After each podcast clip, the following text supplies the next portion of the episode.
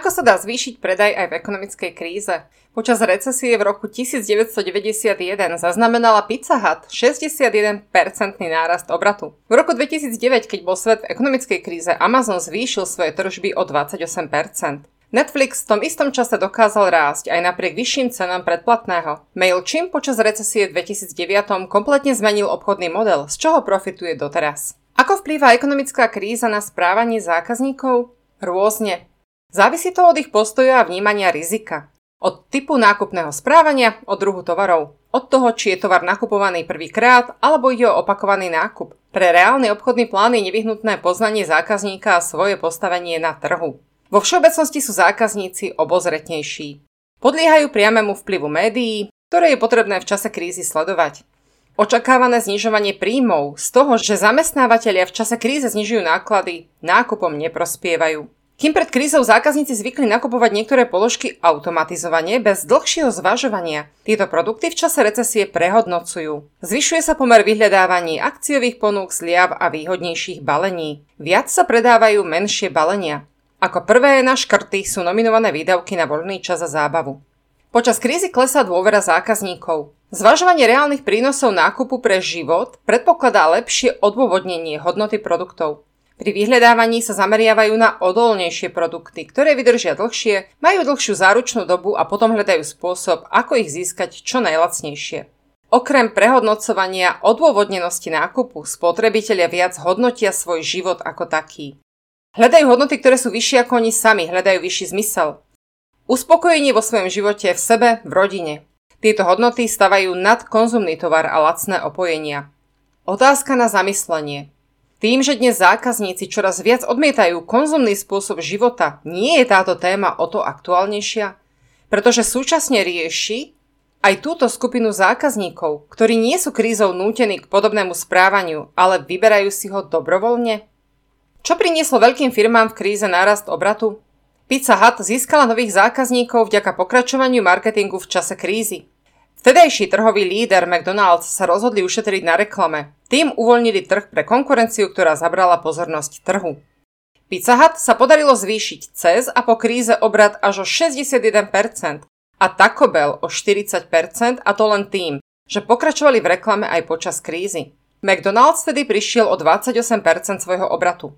Spoločnosť Amazon uvádzala počas krízy na trh čítačku kníh Kindle a bol to vynikajúci obchodný ťah pretože Vianočný trh v roku 2009 predaj audiokníh prevládol nad predajom kníh. Zákazníci odmenili Amazon za to, že uviedol na trh alternatívny a lacnejší produkt. To bol hlavný dôvod nárastu ich obratu. V recesii je výborné nájsť partnera a spojiť sily v predaji tak, ako sa to podarilo spoločnosti Netflix, ktorá v čase zatvárania videopožičovní prišla na trh s online videoslužbou. Zákazníci, ktorí znižovali svoje výdavky na zábavu, túto službu prijali. Netflix tak získal hoci so zvýšeným predplatným o jednu tretinu viac užívateľov len počas roku 2009.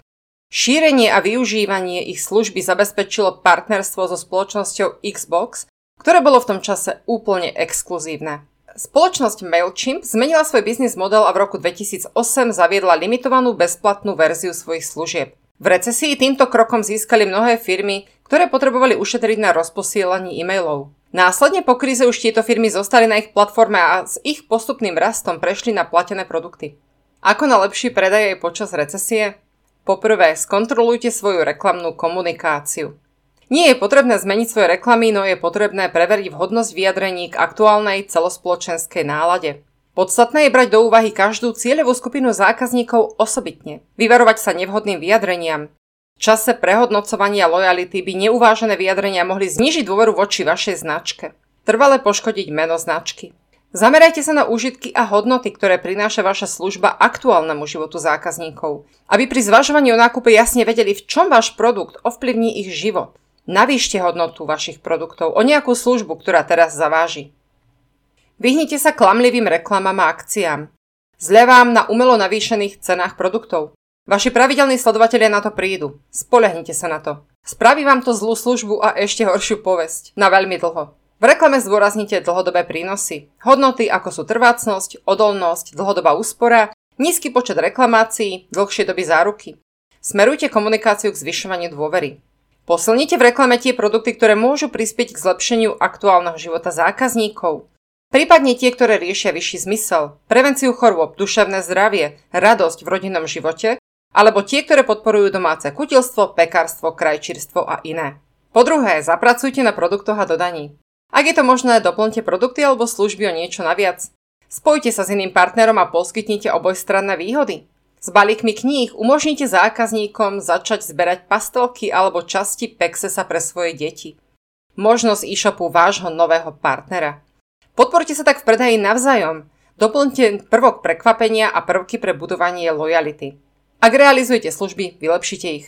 Zapracujte na vašej komunikácii, odložte ego, usmievajte sa, podporujte optimizmus a ohľaduplnosť. Ak dokážete aj v čase krízy vplývať na svojich odberateľov ako pilier pokoja, rozvahy a dochvíľnosti, zanecháte trvalý dojem. Umožnite demo verzie, testovanie, dlhšiu dobu pre možnosť vrátenia produktu, poskytnite viac uistení pred nákupom. A dodanie, možno ho už nezrýchlite, ale môžete zlepšiť komunikáciu s nakupujúcimi.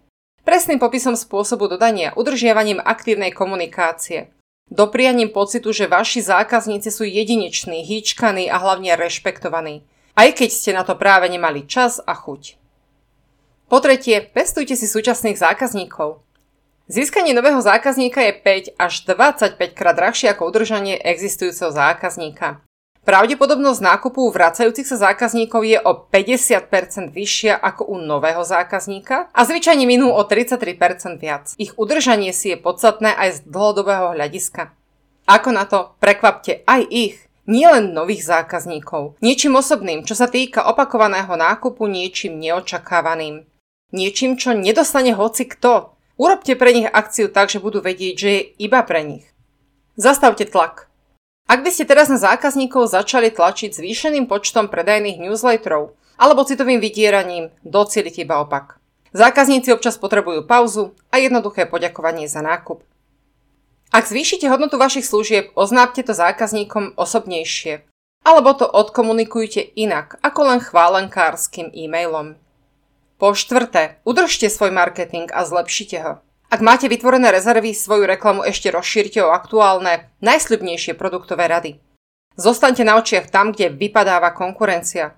Ešte viac rozdielte svoje cieľové publikum. O nových zákazníkov sa usilujte osobnejšou komunikáciou namiesto kvantity oslovení. V prípade, že máte vytvorené spojenie s komunitami, toto posilnite a otvorte sa v komunikácii v rámci komunity. V prípade, že máte vytvorené spojenie s komunitami, toto posilnite a otvorte sa viac komunikácií v rámci komunity. Zostaňte konzistentní. Neznehodnocujte svoj produkt znižovaním cien, inovujte svoju predajnú silu a posilnite obchodný tím. Ak hľadáte aj nové pôsobisko, ktoré je menej konkurenčné, môže nimiť regionálny trh alebo inzercia cez naše web stránky miest Slovenska. Vaša prezentácia sa cez ne zobrazí aj v mobilnej aplikácii. Ako funguje celý tento firemný Uniprofil virtuálne si môžete pozrieť na tomto videu. Prípadne sa stante našim partnerom. Sme otvorení individuálnym partnerstvám.